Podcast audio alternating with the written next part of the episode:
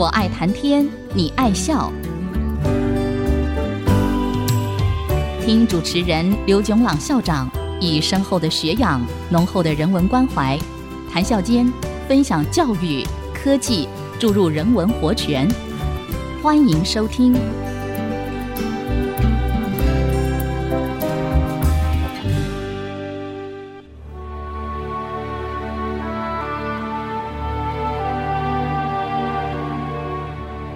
听众朋友，大家好，欢迎收听。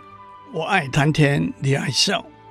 这里是爱惜之音广播电台 FM 九七点五，我是刘总郎。这几个礼拜，我们讨论的主题是出生在数位社会里头的青少年。在这个主题底下，又分几个子题来讲。第一个子题是。一个人的自我认知 （self-recognition），一个比较通俗易解的说法就是我是怎么样的一个人。第二个主题是个人资料档案和隐私权，一个比较通俗易解的说法就是在别人的心目中我是怎么样的一个人。换句话说。这就是在共同生活的社会里头，有关一个人的个人资料。对于一般人来说，个人资料是一个约定成熟却有点模糊的观念。不过，在法律上有比较精准的说法，可是，在不同的国家和地区又有不同的定义。让我们就以一个说法为例。个人资料，第一是足以辨识、确认一个人的资料，例如姓名、身份证统一编号、护照号码、信用卡号码等。第二，连同其他资料，足以辨识、确认一个人的资料，例如年龄、性别、出生日期、求学经历、工作经历等等。让我特别指出，在数位社会里头，和个人资料有关的几个技术观念：第一，使用电脑系统的使用者名字 （login name）；第二，使用者的电脑的互联网协议地址 （IP address）；第三，使用浏览器时候的 cookie。让我先解释一下 cookie。这个大家比较少注意的观念，当我们经由浏览器进入一个网站的时候，网站会把一些我们浏览这个网站的记录回传送到，并且存留在我们的电脑里头。这个记录就叫做一个 cookie。例如，我们进入一个书店的网站。我们先去到有关电脑科技的网页，再跳到儿童漫画的网页，又再跳到古典文学的网页，这些都会被记录下来，回传送到和存留在我们的电脑里头。让我强调，这个记录并没有我们的电脑的 IP address 或者其他资讯，只有这个网站。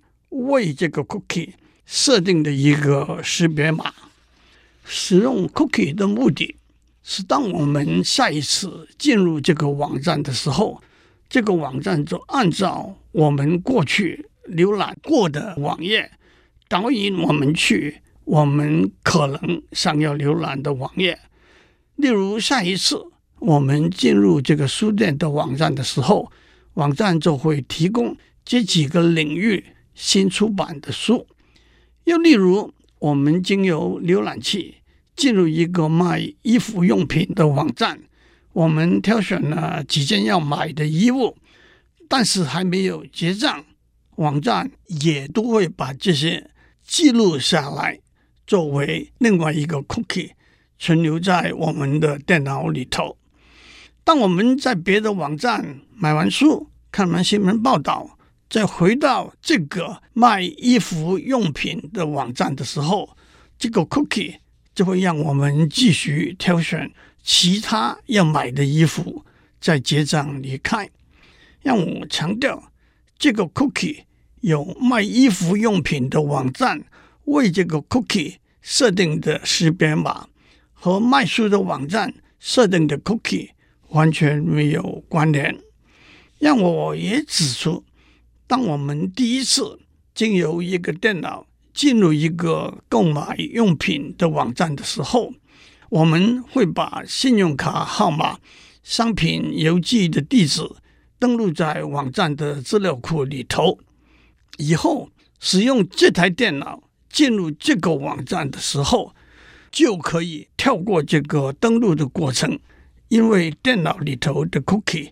会让我们直接跳到商品浏览的网页，但是如果我们使用另外一台电脑，那么我们就得重新重复的登录信用卡号码和邮寄的地址了，因为这一台电脑没有网站回传过来的 cookie。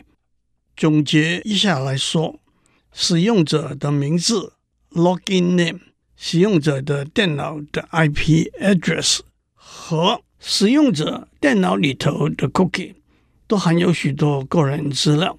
虽然表面上作为一个单项的资料，每一项不见得足以辨识确认那个是属于某一个人的资料，但是连同其他的资料，加上可以在短时间之内。做出大量的计算搜索的情形之下，许多隐私的个人资料就可能被发掘出来了。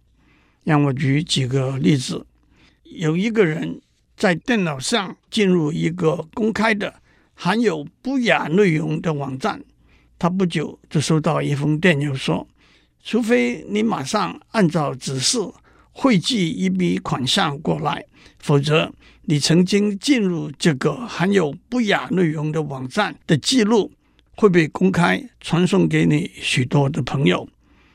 有一家公司宣告破产，扬言要把顾客往来记录，包括名字、地址、家庭状况和购买的商品的记录，作为拍卖的资产的一部分。当一个公司的网站和一个顾客的电脑传递。交换 cookie 的资讯的时候，恶意的第三者可能在网络上窃听这些资料。讲过什么算是一个人的个人资料之后，让我指出，一个人的个人资料可能是主动公开的。例如，一位教授在他的网页上公开了他的求学和工作履历；一对新婚夫妇在报上登出。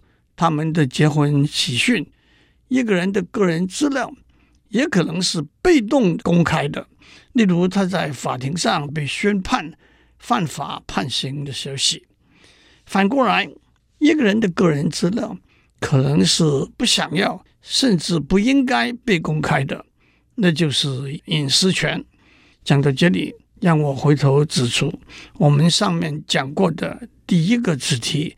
是一个人的个人认知 （self-recognition），那就是我们认为自己是怎么样的一个人。在隐私权这个题目底下，个人认知和个人资料往往有重叠的地方。我太胖了，是个人认知；我的体重是一百公斤，是个人资料；我是个好学生，是个人认知。我学测我们的总分是七十四，是个人资料，在隐私权这个题目底下，都是应该注意保护的。当然，一个最基本的原则是提高警觉性，要知道任何资讯放在网络上就收不回了，任何资讯放在网络上就永远储存在那里了，任何资讯。放在网络上都不要伤害别人等等。另外一个基本的原则上，许多时候讲话不要讲得太清楚，可能的话混淆真相也有保护的功能。请问贵庚？我是属狗的，还不到五十岁。请问您住在哪里？我住在台北。台北哪里？妈妈家里。妈妈家在哪里？离这里大概十分钟不到。都是日常生活里头混淆真相的例子。不过在技术上，尤其是在数位技术里头，含糊真相有许多有趣而且重要的例子。让我就多花一点时间来讲一下混淆真相。英文是 obfuscation，那不是撒谎，撒谎是扭曲真相；也不是加密，加密是隐藏真相。在生物世界里头，有些昆虫看起来像一片绿色的树叶，例如螽斯 （Katydid）；也有些昆虫看起来像一片枯萎的树叶，例如马来亚夜蛙。Malayan leaf frog，也有些昆虫看起来像一根枯的树枝，例如竹节虫。目的都是融入生活的环境，保护自己的安全。推而广之，在森林里头作战的士兵穿的迷彩服 （camouflage suit） 也都是混淆真相的例子。另外一个例子更有趣，让我。为大家多讲一点生物的事情。蜘蛛结网用来捕捉蚊子、苍蝇等小昆虫作为食物。蜘蛛吃这些小昆虫的时候，无法把小昆虫吞下去，它只是用蜘蛛丝把小动物紧紧缠住，吐出一种消化液，注入小动物体内。消化液能够溶解蛋白质，把小动物的内部组织变成汁液，再由小嘴吸吮到胃里头去。小动物的外壳消化液不能溶解，就留在蜘蛛网上了。但是蜘蛛也有它天生的敌人，其中最有趣的是一种大黄蜂。一只母大黄蜂以蜘蛛为猎物，在打斗里头。母大黄蜂用毒针把蜘蛛迷昏，拖到巢穴里头去，在处于中毒昏迷的状态的蜘蛛的卵巢里头产卵。寄生在蜘蛛的卵巢的蜂卵会在蜘蛛的卵巢里头吸取养分，最后小黄蜂破卵而出，开始啃噬蜘蛛的内脏。这又和混淆真相有什么关系呢？蜘蛛为了防卫大黄蜂的袭击，它不但把自己吃过的小虫子的外壳存留在蜘蛛网上，也会找些树叶、树枝的碎片放在网上来混淆要来扑食它的大黄蜂。我们先休息一下，待会再回来。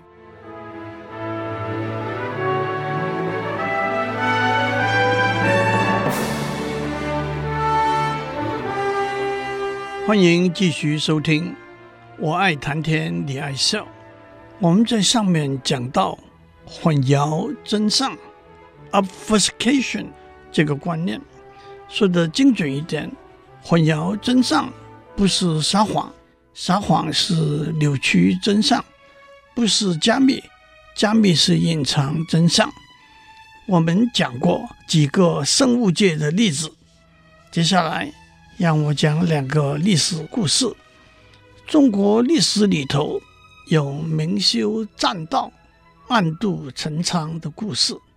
按照《史记》的记载，项羽自封为西楚霸王之后，上国诸侯分封领地，其中把巴蜀、汉中三郡分给刘邦，立他为汉王。刘邦向西走，前往他分封的领地的时候，听从张良的计谋，下令部下销毁了在悬崖峭壁险要的地方铺上木板，以便行军运输粮草的栈道，用意是向项羽表达没有回过头来向东扩张的计划。可是等到刘邦。励精图治，培养了足够的军队实力之后，他就派了他最信任的大将樊哙带领一万人去修五百里的栈道，并且以军令限一个月修好。其实这是三年也不可能完成的工程。这个障眼法迷惑了当时镇守位在通向关中的咽喉要道的陈仓，那是今天陕西省的宝鸡市的将领。刘邦派精锐部队，摸着无人知晓的小道，翻山越岭，偷袭取下了陈仓，一举平定山秦，夺取了关中宝地。这就是“明修栈道，暗度陈仓”这个成语的出处，也正是混淆真相啊。战国时期，公元前三百四十三年，魏国大将庞涓领兵攻打附近弱小的韩国，韩国向齐国求救，齐威王派田忌为主将，孙膑为军师，率军袭击魏国的首都。庞涓得知消息，赶快从韩国带兵回来，追击已经进入魏国境内的齐国军队。孙膑下令退兵诱敌，在退兵的路上，第一天埋设了十万个做饭的灶，第二天减为五万个，第三天减为三万个。从后面追来的庞涓以为齐军的士兵已经逃跑了一大半，轻骑深入到马陵这个地方，被齐军包围，乱箭身亡。减灶退兵也是混淆真相的例子。接下来，还是让我们回到比较接近资讯科技里头混淆真相的例子。二次大战的时候，袭击德国的英军飞机会在空中撒出许多小小的铝金属的薄片，用来混淆德军在雷达上收到的讯号。一个有趣的加码是把铝金属的薄片贴在那些印有宣传资料的纸的背面，这些薄片掉到地面上，已经没有混淆雷达讯号的功能，却又有宣传的效益。一个相似的例子是在一个有许多商品的展览会场里头，一个厂商。在会场放置了若干个导引的路标，指示前往这个厂商的展览场所的路线。和他竞争的厂商，一个恶意的做法是用强力去移除、破坏这些路标；但是一个混淆真相的做法，是在会场中放置错误的导引的路标，误导想要前往这个展览场所的顾客。在社交网络里头，例如 Twitter、推特和 Instagram、IG，有一个简单但是非常有效的做法：对某一个主题相关的内容收集整理起来，供所有对这个主题的有兴趣的使用者分享，那就是 Hashtag，中文翻成井号标签这个观念。发布在推特上的文字或者 Instagram 上的照片，可以有一个或者几个井号标签。一个井号标签就是在井号后面有若干个英文字母或者其他语言的文字，井号 London，井号 Chocolate，井号胡歌，井号台北美食等等。那么这些内容。就会跟其他有相同标签的内容整理罗列出来，供大家分享。明显的井号标签是一个有用的工具，可以用来汇集许多人提供的资讯和意见。让我讲一个仿真的具体的例子：某个政府提出了一个提高所得税的政策。许多对这个政策持反对意见的异议分子，先后发表了推文，里头有井号所得税这个井号标签，这些推文累积起来，形成了一股庞大的反对的声音。政府为了压抑这股反对的声音，竟然采取了混淆真相的手段，由专家们写了电脑程式，建立了上百上千个推特账号，每个账号不断发出没有意义。根本和所得税这个议题完全无关的推文，却都附上井号所得税这个警号标签。这一来，在这个警号标签底下，这些推文就把真正表达对增加所得税这个议题的意见的推文淹没了，也可以说破坏了这个集思广益的平台的功能。其实这就像许多人在唱歌，不喜欢听这些歌的一群人，就敲锣打鼓，淹没了许多人想听到的歌声一样。今天我们就讲到这里，下去还有别的有趣的例子，我们继续讲下去。祝您有个平安的一天，我们下周再见。探讨大小议题，举重若轻，蕴含知识逻辑，笑语生风。我爱谈天，你爱笑。联发科技真诚献上好礼，给每一颗跃动的智慧心灵。